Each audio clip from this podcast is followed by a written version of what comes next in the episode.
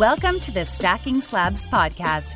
Join Brett to get the latest sports cards investment advice, hear from industry experts that are deep in the trenches, and find out when to turn left when the rest of the market is going right. Get eBay ready, get PayPal ready. Let's be students of the game and stack those slabs.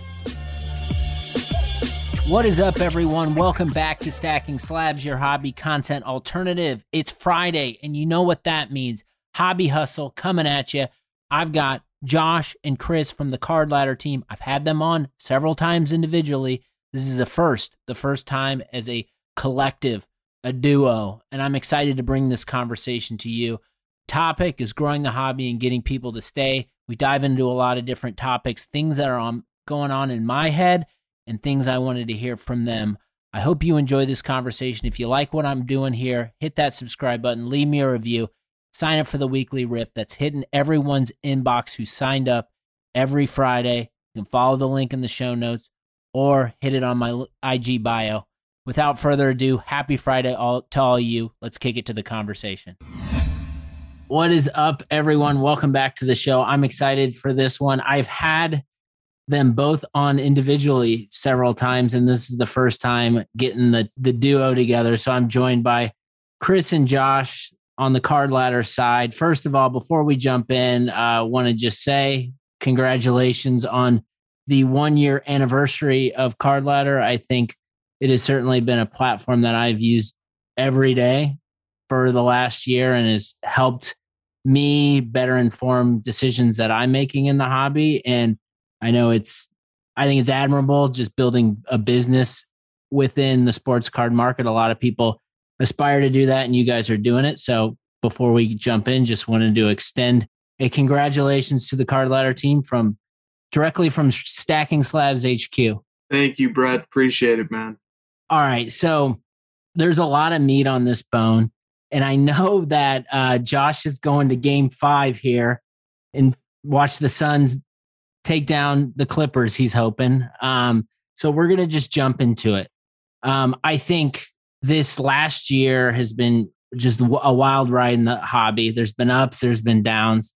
Um, but I think for me, it's been a big learning experience. And I think we're at a place right now where I think it's good to just take a zoom out, take a step back, and just have a conversation about operating community and things that I'm seeing in the hobby. And I figured these guys are guys I, I communicate with regularly, have a good pulse on what's happening. So let's just jump right in. So the topic is growing the hobby and getting people to stay. I think we've all seen people come and go over the last year. And there's been many reasons for that. And I, as I meet people in the hobby, I, I mean, I've met the card ladder team. We talk regularly and they really want people to stay. I want people to stay. A lot of other people want people to stay. So we're going to have a conversation around that. So I think just to kick it off, first of all, I think personally, the big reason why I love sports cards is just connecting and the passion around players, the passion around nostalgia, the passion around just having owning a piece of something that reminds me of something. And I think there's just a great community around us that have these same types of things and the reasons why they want to stay. So I want to talk about community first. Um, and maybe we can start with uh, we'll start with Chris. Uh, I'm facilitating this conversation, so uh, maybe Chris, uh, you're you're somewhat of a philosopher, I would say, in the hobby. Um, I'd love to maybe you touch on just psychology behind the need for community. And before you jump in, I think people that I find that love the hobby and are in it deep love the community aspect, and people that I've seen come and go are people who don't think about community necessarily and are thinking about kind of the transaction and the quick buck. So, setting you up, talk a little bit about community. Would love to talk about community. And it is appropriate for me to be the opening act and Josh to be the main stage on this question because he created and pioneered and put into perspective for me the mental framework for thinking about why community is important in the hobby. He'll talk about this, I'm sure, but that was at the heart of the genesis of Cardboard Chronicles on YouTube was community. Community is huge. Community best serves its function when it makes the hobby more fun than it otherwise would be in isolation. And it, with the ultimate goal of retention of hobby participants, I think the likeliest way to ensure that happens is by ensuring that people have fun in the hobby. Certainly, Card Ladder is our humble attempt to make the hobby fun and to accessorize it in a way that makes it more enjoyable, more makes it easier to navigate. And for many people, community is an enhancement as well. I'll be completely honest. Um, you know, you said uh, a little hobby philosophy. Socrates was the master of dialogue, discursive interaction, back and forth. Socrates was in the public square, questioning assumptions, prodding people, um, forcing people to examine the unexamined underpinnings of society. And what are we doing here but uh, but examining the axioms of the hobby? So there is something nice and fun and enjoyable for the three of us, I think, about philosophical dialogues, thinking, examining. Uh, so community, this is community. We are doing community right now. The hobby would not be as fun to me if I didn't go on podcasts every once in a while and say things. Uh, but it, that's not it's not the same way for everybody. It's not the same. Some people do exist in isolation. They're lone wolves. They prefer to do things quietly and in their own lane. And if that makes the hobby more fun for them, that's great too. So I don't want to say it's an all or nothing proposition. You must be part of the community. You must find a community. But I think for the vast majority of people, myself included, having community enhances the hobby. It makes it more fun makes it more relatable. We vent, we have vent sessions, we complain, we uplift each other, we compliment each other, we share our collections, we share our mail days, we strategize. These interactions, it goes beyond the hobby. That's that's life in general. Having other humans to talk to makes it better most of the time. So I'll wrap it up there. Enhancing the hobby. I love it. Um, and we're going to pass it off to Josh. But before I pass it off to Josh, talking about Cardboard Chronicles, when I came back into the hobby, I did what most everyone does and, you know, go find a couple podcasts, House of Jordans, go find a couple things on YouTube, Cardboard Chronicles. And I'd watch Josh, I'd watch your conversations and you'd talk with these great collectors in the hobby. And for me, as someone entering back, I'd then go listen to these conversations about these grails and these cards. And it was like, I knew these were the types of people that I wanted to surround myself with, but just the cards and the progression and the evolution of where you and those other collectors were were so, so, so advanced as just opposed to me just walking back in. So I think like I'd love to maybe get your take on the community aspect where yes, we are trying to build a community. Yes, we're trying to educate, but how do we tell people that are coming in that you don't need to go start and buy a gold LeBron finest PSA 10 rookie like that's probably not the likely path, but like, what are your thoughts on just educating around community with new people coming in? Yeah, I mean, uh, I've done a lot of podcasts, and every single time, you know, people ask me what's the number one, the number one thing that keeps people in the hobby and, and retains them. As we pointed out, it's always for me been education uh, and storytelling is the other one. So that's just always been the basis of everything I talk about and try to uh, try to impart some wisdom if, as best I can to anyone else listening or and the cardboard chronicles one was the was the you know the start of it. Obviously you guys alluded to it but having people on to tell their story of how they progressed to those points where they're at. So i always ask you know where did you start?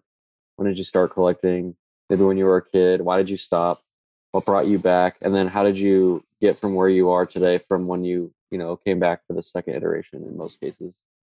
And just kind of like hear from someone who's maybe similar to you uh, have them tell that story of how they how they got to where they are i think is the i think is the biggest sticking point for people to say hey look this guy or, or gal they were able to do it in two years or three years and they have the same reasons that i want to come back or that i did come back you know why can't i be successful with it and i try to get people that are from all you know financial tiers of life you know some some people have a lot of money and they can just sort of plow their way through these big cards. Some of the people can't.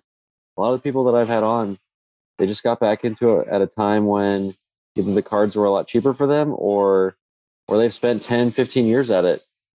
You know, frankly, there's there's no shortcut to that. Some some of those people just uh, like the Scott Pratt, the Pokemon guy, he's been collecting Pokemon since like 2002. And it's like, yeah, he's got a lot of great stuff because guess what? His story is that he's been doing it for 20 years on eBay 12 hours a day. And some people can do it more passively and you kind of get to see their progression where it would line up with you. So the, the thought is that like I've got so many of those archived that you'll find someone and everyone kind of messages me who's their favorite. And it's usually the person that they relate to the most. And, you know, like, oh, when they said this little bit about why they got back in, that's exactly why I got in. Or this is why they collect this very specific weird thing that they do. I get why because I also like that player, you know, from this random game or something that I was at. So there's all these different things that kind of uh people can relate back to themselves. So that's that's always been the that aspect of it for me. And on the education side, you know, I took I've taken a bunch of uh, attempts at like how to educate people, and you know, a lot have failed, frankly, because people just don't want to be told how to do things and and collecting itself is hard to educate because it's so different for everybody. It's hard to say like here's here's the way to do it right? So chris and i have sort of pivoted into this uh attempting to do this one size fits all which is like figure out what you like you know start to research the market as best you can determine what players you want to collect use things like card ladder ask questions get involved in the community. These are things that can be applied to really any path to success so the, the education part has really evolved over the years for us and we we we hope that we're getting to the point where it's actually becoming you know helpful at scale for everybody. Yeah it, certainly is and i i think um just for me personally the you know we we all go through these evolutions and we all go through turns but it's finding trusted resources and people that are talking about the things that have got them to where they are today and how they've done that and the the just blunt tactical stories like really helps people out. And i think you know for me it's allowed me just following people like you and following many others it's allowed me to really block out the noise because there's so much noise and really focus in on like the barometer that I have now is like no matter if this card goes up or down, like I don't care because I've got something that I'm going to hold on to and tell my kids and tell my grandkids about how great this player was and what what it meant to me. And I think when you start to uh, get feelings and emotion and nostalgia involved, it's really an unstoppable combination. And it's one of those things which I'm sure you guys can attest to. When you wake up, it's really all you can think about is, is sports cards, which is kind of wacky, but um, fun at the same time. I yeah, an interesting, interesting tidbit on this little side topic. We've been I've been collecting long enough now that I literally have nostalgia for when I collected in this current iteration. Like I, I have nostalgia over a few of the Pokemon cards that I st- was collecting five years ago. Like we're we're so involved in this community that we're creating these little mini nostalgia reboots. so I think you know the more you like get into the community side, the more long long staying power it has, regardless of the value. One hundred percent, Chris. I've heard you and I'm not going to articulate it like you have because you've said it. I think it was on Hobby Update. Maybe I've heard you on some other shows talk about it, but you talk about just like sports cards and especially like the demographic of people like us right now. It's unstoppable because it gives you like this connection between like sports and finance, which I think is super fun. I think we all, anyone listening to this podcast, loves sports. Um, and I would imagine anyone listening to this podcast likes to make money as well. How with with that being like the this is what sports card is for a lot of people entering like how how do you think about that from from the perspective of like not indexing too far on one way or the other? Great question. The two go hand in hand. I think it's it's a it's not quite as neat and tidy or as serious as this but sometimes markets can be thought of as um, score scoreboards for the collectability of items. And so there is um, not merely a financial reward but maybe a deeper collecting oriented reward surrounding when a card that we like appreciates in value. It's it signals validation. It signals um, that hey other people are seeing the same thing that you once saw as well. So there's there's there's the scoreboard aspect to the market which is fun and interesting and painful and harsh and blunt. You said yeah I, you use the phrase blunt tactical stories. Uh, blunt tactical stories are awesome. I like that. The, the market is as blunt as and as tactical as it's ever going to get.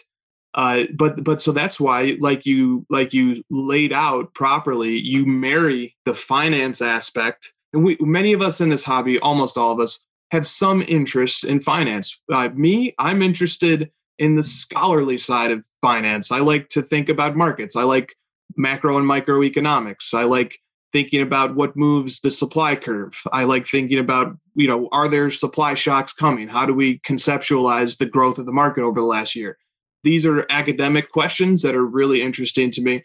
Economics has always been a fascinating social science. Uh, for others, they take an interest in finance because what is finance? Finance is uh, a machinery or a tool or a process that enables you to do things that you want to do with your life. Money is a tool. Money is the great enabler that, that provides opportunities and gives you chances to do things as you strategize and decide how to use it and what you want to deploy it towards.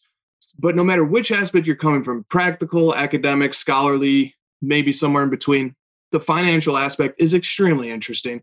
Finance is a social science as well. Uh, finance is is laden with theory and with opportunity to analyze and to dive into it, and it has great practical consequence for those who master that domain or those who get lucky in that domain. And most of the time, it's luck rather than mastery, but both can happen. Then you have cards, and you have collecting, and collecting as you laid out is the um, it balances the the finance and it and it accessorizes it or complements it the finance doesn't make sense you can't sort out the market without understanding the collectible component to it I, I think collecting the collectability of items we are in a collectibles market after all the fundamentals of collecting are the levers that move the market they, they are the levers that move the financial aspect of this so you really want to have both. And then what influences collecting? Sports, sports fandom, nostalgia. Nostalgia is so important. You guys were talking about nostalgia. Think about how much nostalgia, like Josh said, he has nostalgia for 2016, 2017. I know what he means. I have that too. And think about how much nostalgia is being forged right now. All these people who have come back to the hobby or the new people have come into the hobby, starting with these, you know, 2017, 2018, 2019, 2020 draft classes in all the major sports so much nostalgia is being forged right now nostalgia for these brands nostalgia for these moments these experiences these shows these podcasts this content. So many seeds have been planted over the last five years that will come to harvest five years down the line 10 years down the line 20 years down the line just like all those seeds that were planted in the 90s came to harvest as well. And so all right so you've got nostalgia driving collecting you have sports driving collecting. Sports fandom super important aspect of collecting. Collecting is like fandom on steroids in a certain sense you know we, we were kind of talking about josh and i on this week's episode of sports cards culture. Why hasn't the Trae young market exploded when he's obviously done everything right from the hobby point of view? He's exceeded expectations. He's got a collector base. He's got great cards. He's got rare cards. He's got commodity cards but nothing is really trending up. At best it's been flat.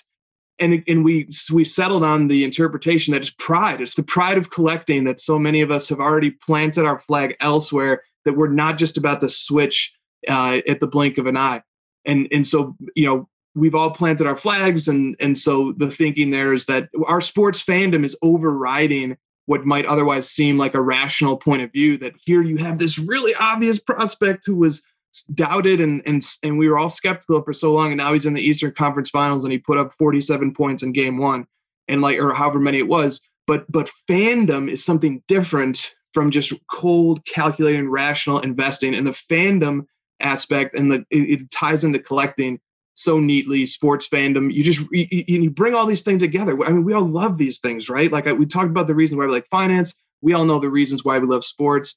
We all know the reasons why you know we love content that surrounds finance and or sports. And then sports cards brings it all together man. It brings it all together. And people from different walks of life like sports cards just the great equalizer. We all have two eyes and we're all watching the same sports on the same screen and and we all have access to the same resources and the same ebay no matter whether we're in a penthouse in manhattan or we're at a bar in long island we're the same people with the same eyes participating in the same game I love that so much. And uh, Josh, I'm going to pass it to you and set you up because I want to you to talk about one of your cards because I think it goes along this uh, wavelength.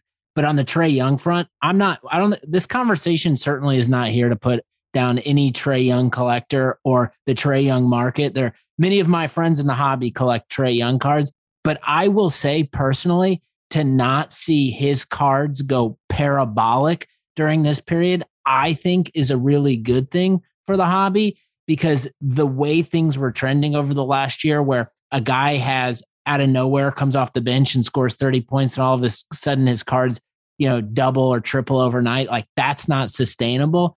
To me, like Trae Young, like if this continues, like over time, his cards will. Uh, I think we can expect his cards to elevate in price, but like to not see knee jerk reactions over, you know, performances, I think is probably a good thing long term for the viability of the hobby.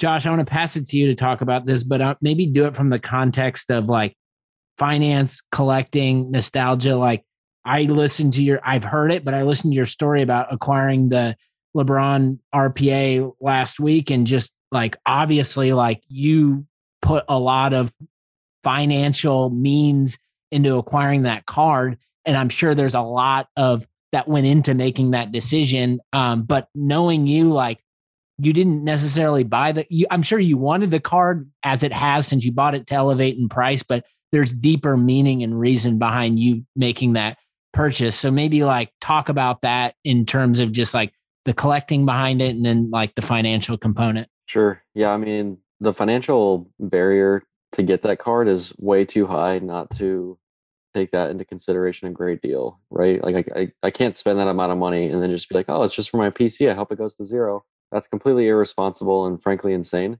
And I would hope nobody ever spends more than a, given percentage of their net worth on a card, thinking like, oh, this can go to zero and I'll be fine. Now, you gotta, it has to be realistic. You gotta be reasonable in that sentence. So I'll, I'll start with that. Make sure that's clear. That like, no, I, I definitely had the financial side of it but the, the second piece the second pillar to that is that card to me is um it's really like the most important modern card ever created and the reason i say that is because in 2003 it was the first basketball set to, to have the rpa and that's kind of like where we are today. It's like the autographs the jerseys and it's just it really means it has a lot of meaning to me that that set that card. And it's like the 52 mantle to me is like the the pillar of the the vintage card. And then you know this one is kind of the the the mirror of that for the modern. So i just i wanted to be a part of that history like i just really like the history of the hobby and understanding which cards are most important and why and you know why people value certain cards over others and you know gathering all the stories over the, all the interviews i've done it just seemed like you know it made the most sense to me and it just is like a it's a piece where I can point to in my collection and say like, look, I'm a serious collector. I own this card. I had to go to great lengths to get it. The story that I tell of how I got to it financially, you know, has its own story where it's like, you know, I can be accepted in the community of people that understand LeBron cards and how difficult it is to acquire that card. I know a lot of LeBron collectors. I know guys that have just incredible stuff. You know, they've got they've got a huge breadth of cards that I've and that one is still the one that like has eluded a lot of people so for me to get to it meant a lot to me and you know that it took me six months to get there and you know the things i had to sell that i didn't want to sell that i had to get to it you know the sacrifices the decision making processes that went into it, it it all just sort of wraps up into a really important story that i'll be able to tell you know forever. No doubt about it. Um i love this. Uh the maybe before I want to talk, spend some time talking about like the collector's mindset and what goes into that because I think it's really important. Um, but before we get there, maybe we we talk a little bit about like I couldn't believe it, and again, like I've said it, like base card, it's a market, it's an entry point. Like I think it serves a need. I'm not I'm not saying it's amazing. Like the reaction I get whenever I talk about base cards, people like come at me saying like, you know, not everyone can afford this, and uh, why are you putting these things down? Like, I'm not. And I try to do whatever I can to say I'm not. But what I, I, I can't tolerate is waking up, looking at my Instagram, and then still seeing like people, influencers, content creators talking about prices going up on certain cards, base cards, because players had a certain performance. Like we have a track record of data that Card Ladder hosts that informs all of us and says, hey, everybody, look at what just happened over the last year. And now we've got people acting like that didn't just happen. And we're just going to erase that from everyone's mind and talk about because Khris Middleton or whoever had a blowout game. Let's go off and buy their PSA 10 base cards. To me, it seems like a little misdirection. And I think people, I'm well equipped and know not to go do that. But I think to myself, if this were me entering the hobby and I'm looking at that content for the first time, maybe I'm being influenced to go buy those cards at the peak in those prices. So, Chris, maybe like jump in there. Like, I've got a lot of energy around this. I know you're in the data every day. Like, how how can we maybe just just react to to that? I know you see it. I lo- I just love your response in just terms of like new people seeing other people say that these cards are what they should be buying when in fact maybe they should just go do the homework themselves. Great points. Super great points. First of all, let me say this. I think it's extremely cool that base cards, like Prizm base cards, select base cards, optic, hoops, even, I think it's really cool that those cards became worth grading and developed markets and took on value. Uh, that I'm, I, I'm not all collectors agree with me on that one, to say the least, but I always thought that was really cool and I and it was fun to see it happen. I think cards present really nicely in slabs, and uh, I just was happy to see it happen. But to your point about where does the data fit in? How does content relate to this? Where does this stand on the financial side of things? Okay, so first of all, last summer, a movement uh, took hold of some of the younger, more naive content creators, not only young in age, although that applies, but also young in experience. And the movement that took hold could be summed up in four words pop reports don't matter. That was the theme of the summer of 2020. It was the driving force. It was the it was the war cry, like in Braveheart. It was the rallying cry of these base card investors pop reports don't matter. Pop reports do not matter. I guess that's five words if you break it out that way. And that was very problematic. And we talked about this on crossover as soon as this came up. And we gave a fair voice to that side of things. And we said, well, look, you know, that what they're really saying is population reports are insignificant in comparison to demand. So as long as there's more demand than supply, who cares if there's 10,000 or if there's 200? If there's more people who want it than copies are available, that's going to have an upward pressure on price. And fair enough. I think the logic checks out if we inspect the premises. But what wasn't accounted for was the, the sheer magnitude and scope by which these pop reports would expand over the course of 2020 and over the course of 2021. And it has completely distorted the understanding of these markets and they still some of these content creators still don't understand what a pop report is and what it means. So for example let's talk about the trae Young Prizm base or the trae Young Prizm Silver. The trae Young Prizm base right now PSA 10 is trading at around 350 to 400 dollars. That's an that's a remarkable price for a card that was a base card that came out of a box that had a suggested retail price of $200 upon release. That's an incredible price on that card but the population report has grown and grown and continues to grow month after month after month. If that card had the same population that it had in the summer of last year, we can reasonably expect that the market value of that card would be much higher than it is now. But the population just swells month after month. More copies come to market, more copies come to market. And so all, all we see, if, if we're not thinking about pop reports, all we see is just the price, you know, it's stabilized. That means, you know, that means tr- demand for Trae Young must have stabilized. False. That's not what it says. You have to look at the market cap. You have to think about how many copies are out there. You have to think about the floats, how many copies are available at a given time, and then factor that into your analysis of price. So I think errors now have been made twice in the on the opposite side by people who are interested in base cards as investments. First of all, they didn't expect or anticipate, even though they should have, because all the evidence was there. They just intentionally ignored the forthcoming flood of supply that was going to happen as more and more copies of these cards got graded and more and more PSA 10s and PSA 9s and BGS gems hit the market. And there was all the warning signs. It was all written on the wall that there are tons of these cards out there and they're constantly being graded and they're going to start hitting the market and it's going to have an impact on the, the amount of these cards. And, and demand is not infinite, right? When you start getting into population reports for Prizm based cards that are in the tens of thousands, whether it's Zion, whether it's Trae, whether it's Luka, whether it's Morant, and probably soon to be rookies from this year, if PSA ever goes back to that cheaper service level, the, the population reports continue to grow.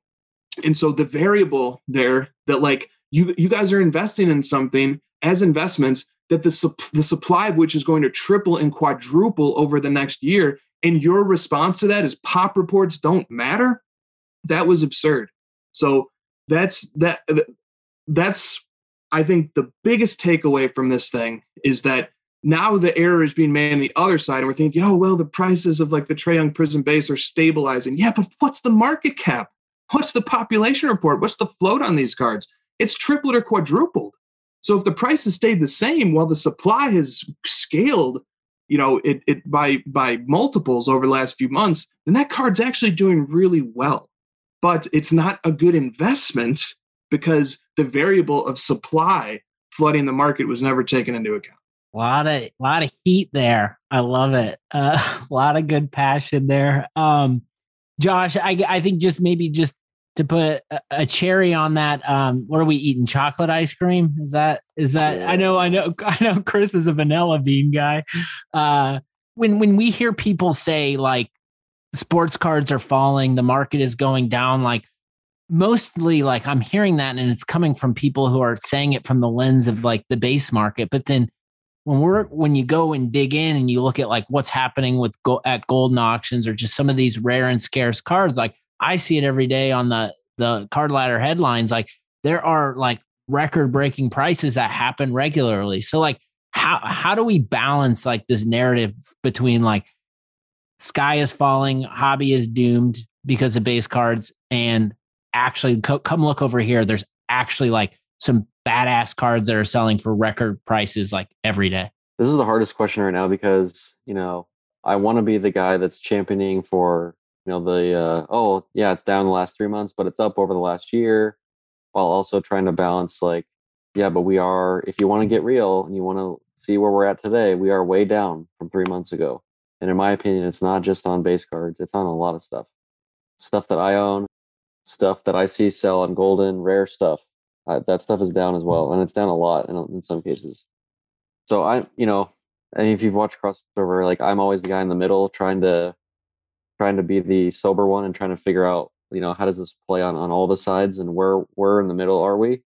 And it's really hard. I'm not sure. I think it's both. I, I think uh, there's a lot of optimism on the on the uh, like overall prospecting of cards in general. Like i think there's a lot of excitement around cards. I think people are excited to be involved in the community and they're excited to be a part of the market and they want things to go the direction you know they want prices to go up because they're almost like cheering it to go up so that they can keep being involved. They know that like if it goes down much further, I might have to leave. So I'm, I'm hope that doesn't happen so I can stay. So I really like that sentiment. And I, th- I feel like there's a lot of that. But the reality is the prices are going down and we don't know how much further they're going to go down. And I'm not sure there's not anyone that can tell you for sure whether it's going to keep going down or stabilize or go up. Nobody knows. We don't know. And events aren't going to determine that either. I see a lot of people saying like, oh, well, you know, Space Jam's coming out. So LeBron market's going to recover. We know that's not true the Hall of Fame did not help Kobe or Duncan cards in the least. In fact, they made them go down.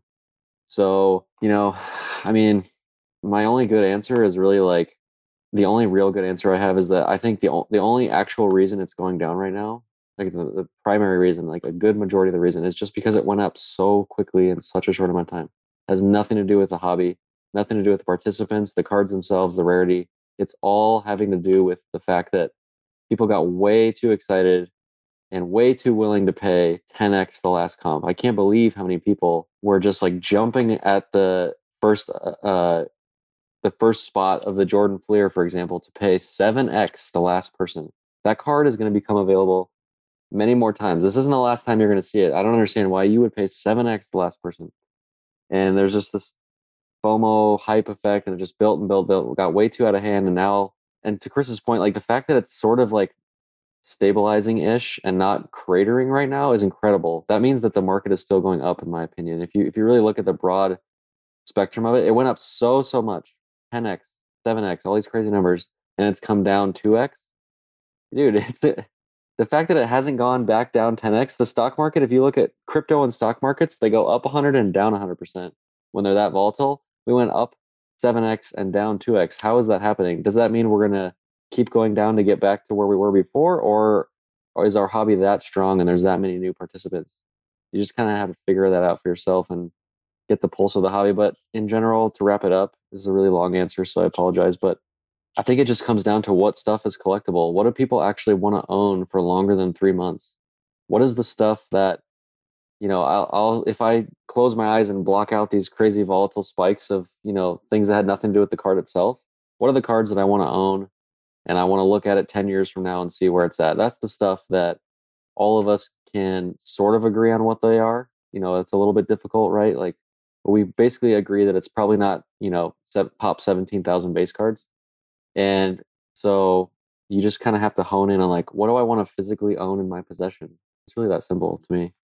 I love that answer and response. And I think for me, as someone who's gone through this evolution and seen the market at this parabolic, uh, in this parabolic way, and now that it's coming back down, like me as the collector, like I have this, like, I have this like dog on a bone mindset. It's like, I'm like salivating because I'm like, I got to buy these cards right now because like and then I'm like, I I, I just got to start keep buying, keep buying because like based on what I saw things go for uh six months ago, now it seems like these cards are more within reach. So like I, maybe it's uh, maybe I'm crazy, maybe I'm just a collector at heart, maybe I just have confidence in sports cards, but like to me, it's been a buying opportunity. And I just want to clarify this, like for everyone, it's it's not a buying opportunity for the cards that like are just I can go readily available on eBay. But I've told Chris this, it's the the cards that are just like a dot on card ladder that have not seen any other sales in the past, you know, year or whatever. Like if there's an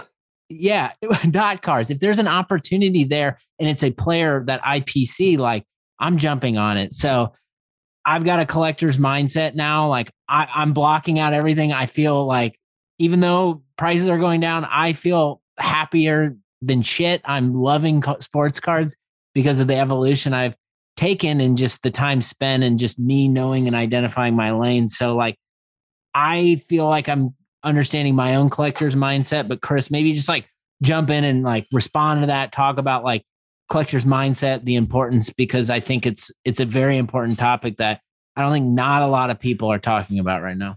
Josh, did you want to jump in really quick? Yeah, I, I made to make one really quick point because I know that it's Chris's turn. I've been blabbing. You, you made me remember, like when I, I was talking to Chris about a card he wanted to buy, and it was like a really rare card. It's, it's a card where you're describing uh, Brett, where it's like it's coming back down into price where you're comfortable again, and it's getting to that point for Chris for a couple of his items. And I'm like, "What's your max? What are you willing to pay?" And he gives me a number. I'm like, "That's the value of that card." Chris wants that card. He's a collector. It's in his wheelhouse. It makes sense for his next thing. This is the number he gave me in a very, uh, you know, private conversation. That's the value of the card. You know, that's what he wants to pay for it. It's not that he was influenced or that the population reports or someone or he thinks it's going to go up in the next six months it's just like he wants to pay that amount of money that he's earned for that card today that's what it's worth. So continue on. I love that and to throw it over to you chris it's i say this a lot but and this goes into making purchases it's sometimes you, you just got to think like an owner and make a decision and sometimes you just can't turn to last comps or whatever you got to you got to understand the value of that to you and the v- value within your own finances. So I love that commentary, Josh. Yeah, I totally agree with that. Josh Josh gave a good litmus test for cards that uh, for like a collectability scale or a collectability index for cards. Uh, question one: Do you want to own this card for more than three months? I think that's a great question to ask about a card before acquiring it. Is do I want to own this card for more than three months? If the answer is no, maybe you've stumbled upon an opportunity to be an intermediary between a card passing hands from one collector to another, and you're just going to be a middleman and extract some profit along as that card takes its journey. There are people who have made obscene amounts of money in the hobby operating in that fashion, not being collectors themselves, but knowing how collectors think and wedging themselves in between collectors but and occupying cards for a limited period of time. Flippers but high level flippers, high quality, elite, high end flippers have mastered this domain. Um, the the collector will wants to think and ask to themselves, you know, if I'm acquiring a card and I don't intend to own it for more than three months, is there another person on the face of the earth who does? because if not, then I'm really running into the risk that I'm just going to be another participant in the musical chairs of the hobby, or to use a different metaphor, the hot potato. And I'm, I'm just going to take my turn with this hot potato for this card. But that doesn't apply to all cards. Not all cards are hot potatoes. If you can find yourself in a position where you're acquiring a card, casket cards, we've talked about this, the, the concept of casket cards, you know, those cards that you want to own for life and take with you and they the the prestige of ownership and the joy and the nostalgia and you know Josh was talking about acquiring his RPA and how it carries significance beyond just and of course it's more than it's sufficient to just have the satisfaction of being able to take out your collection and just enjoy it and what for what it means to you. But it really collecting goes to another level when an item situates you as a participant in the history of the hobby and as a member of a community. Not now you've got the holy trinity going on of you enjoy the card the card matters to history and the card gains you some purchase in the community in some meaningful sense those are cards that you know are are defining. They define collectors they define collections. And so these are the processes and the thoughts and the approaches that we take. And you're and and it, it has it's, it's very experiential. There's no book there's no tutorial there's no guide that can really substitute for the experience of falling in with a group of collectors, whether it's a Facebook group or a message board forum or a group chat or putting content to social media and getting interaction and then finding your lane and finding people. There's no substitution for that experience. And that experience teaches history. That experience teaches what the community prioritizes and values. And then we find where we fit okay, we agree with this. We don't really feel this way. We we all find our different places within that community. It's very uh, socially constructed. This whole process is so. On the collector's mindset, I think Josh left all the breadcrumbs in his answers, and I'm just trying to tie them together into one, you know, coherent thesis statement. I think that's really strong. I love the idea of the Holy Trinity. Josh, maybe tossing it over to you. The this is like the most basic like marketing example in advertising ever, but I always go back to it because it's so good. But the best marketing campaign, you could say just do it from Nike's one of them, but one of the one I always turn to is the uh, Think Different from Apple in the Steve Jobs campaign. And the it's just such it's it's stood the test of time. And I think about that campaign and I think about just collecting. And I think about the maybe this time last year and even now still like you're buying wide receivers in football like high end wide receiver pieces and you were buying these pieces because you have a connection with players like Julio Jones and you have connection with you know them being on your fantasy football rosters.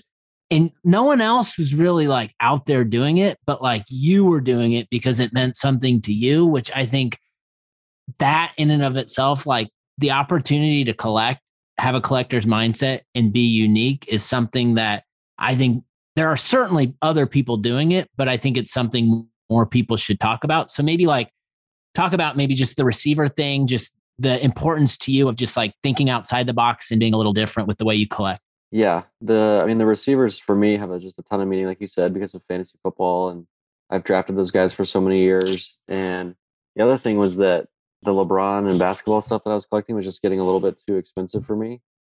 Not just like relative to what I had been paying before, but going back to the point I made about Chris earlier was like, this is what I want to pay for. This is what I'm willing to pay. And anything more, I just, you know, I'm not comfortable doing so. And so like I had to find something else to, you know, put my creativity on. And it was also when Chris and I were talking a lot about, you know, finding your your zag or whatever, finding your lane. And I kind of wanted to like show people that there is an example that you can you can apply it to fairly easily and um, the other side to this also is that i wanted to find something that i felt other people would enjoy as well because i'm I, I like collecting as an individual but i what i like more and i've alluded to it already is that i like collecting things that people as a community can get behind not not just from the selfish standpoint of like oh if i make this if i buy this other people want it the value's going to go up it's a lot more than that it's about like the sharing and uh, you know, like the shared interest in things. That's like what we as humans uh, yearn for the most is like this shared community and sense of like belonging to something. So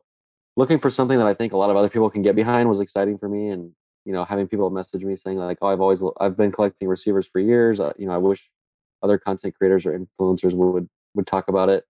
You know, that, that makes it more fun for me now, knowing that other people are getting involved and etc. So that was a big part of it for me. Uh, just being fully transparent about it. it wasn't just like, "Oh, I just I want this for me," and you know, I got to collect these specific things because it's all what I like. That's that's definitely part of it, but a lot of it is that uh, it's something that I thought the whole community could could share in. Yeah, I think a, a good public service announcement for everyone would just be like, just because somebody else isn't talking about it doesn't mean you shouldn't collect it.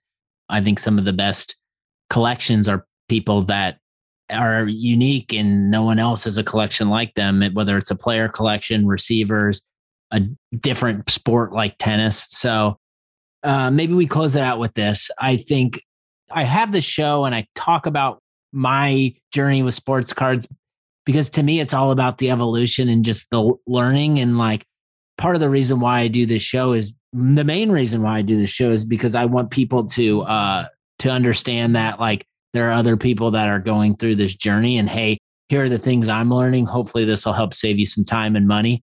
So I think with that being said like we're all all three of us on this call I think want this hobby to expand. We want our friends to enter that aren't there yet.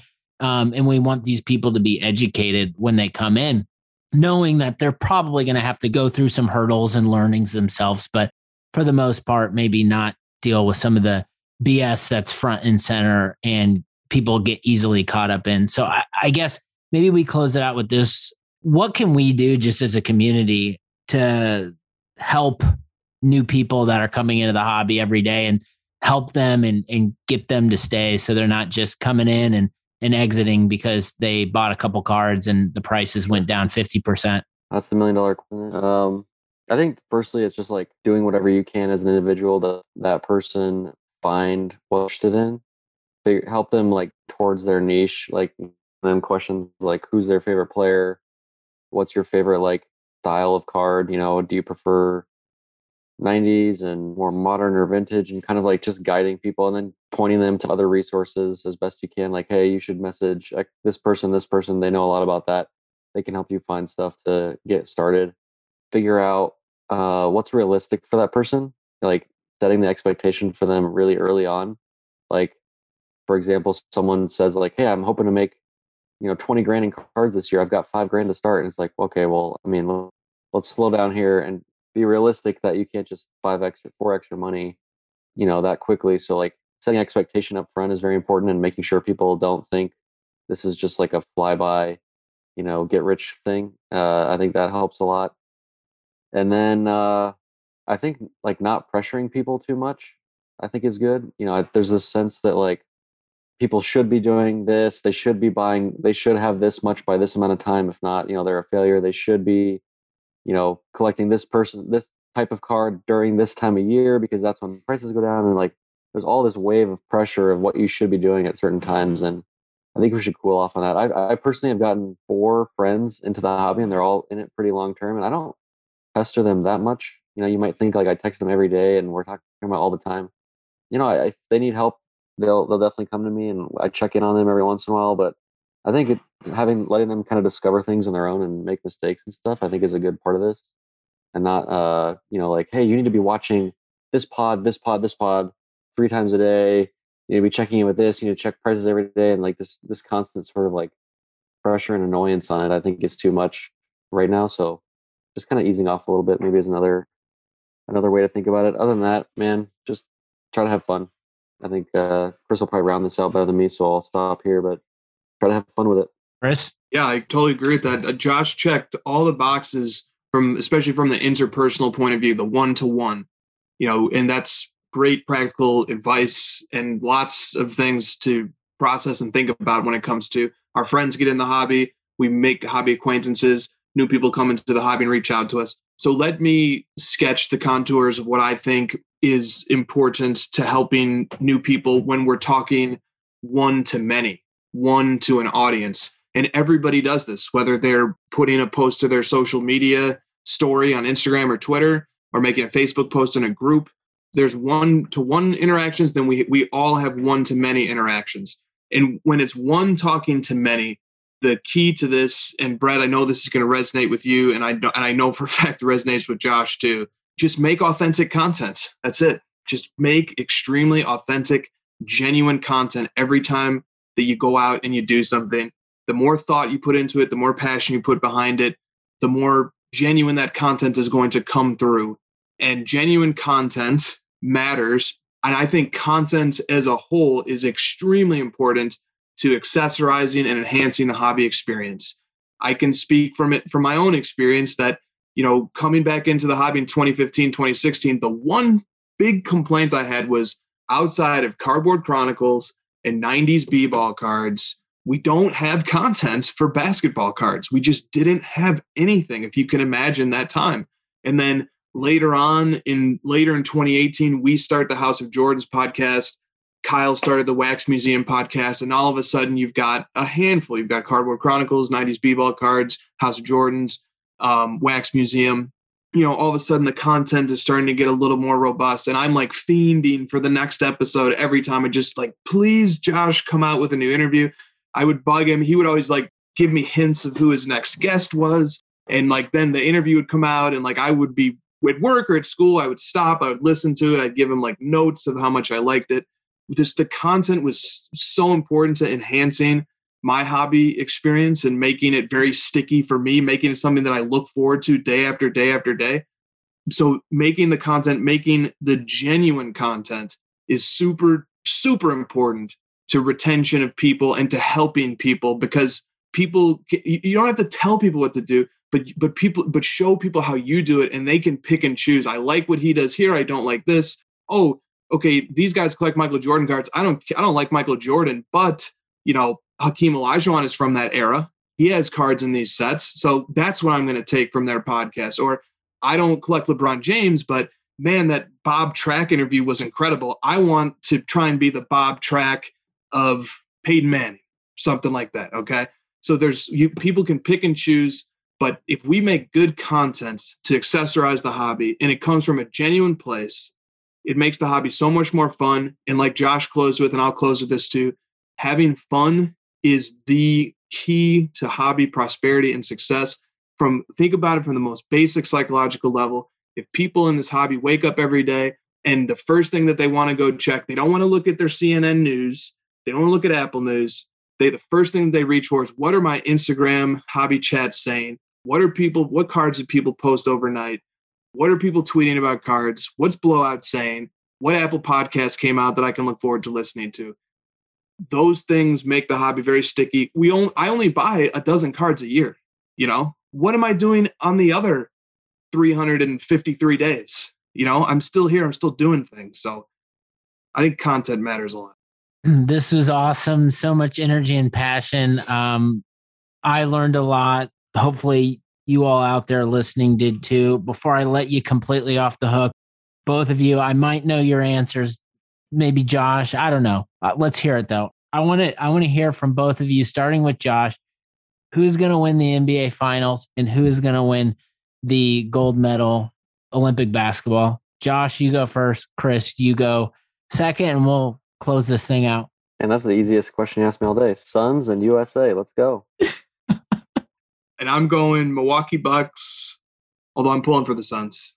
And uh, and uh, Suns and four Milwaukee Bucks and Team Slovenia. Oh, I knew it was coming. I knew it was coming.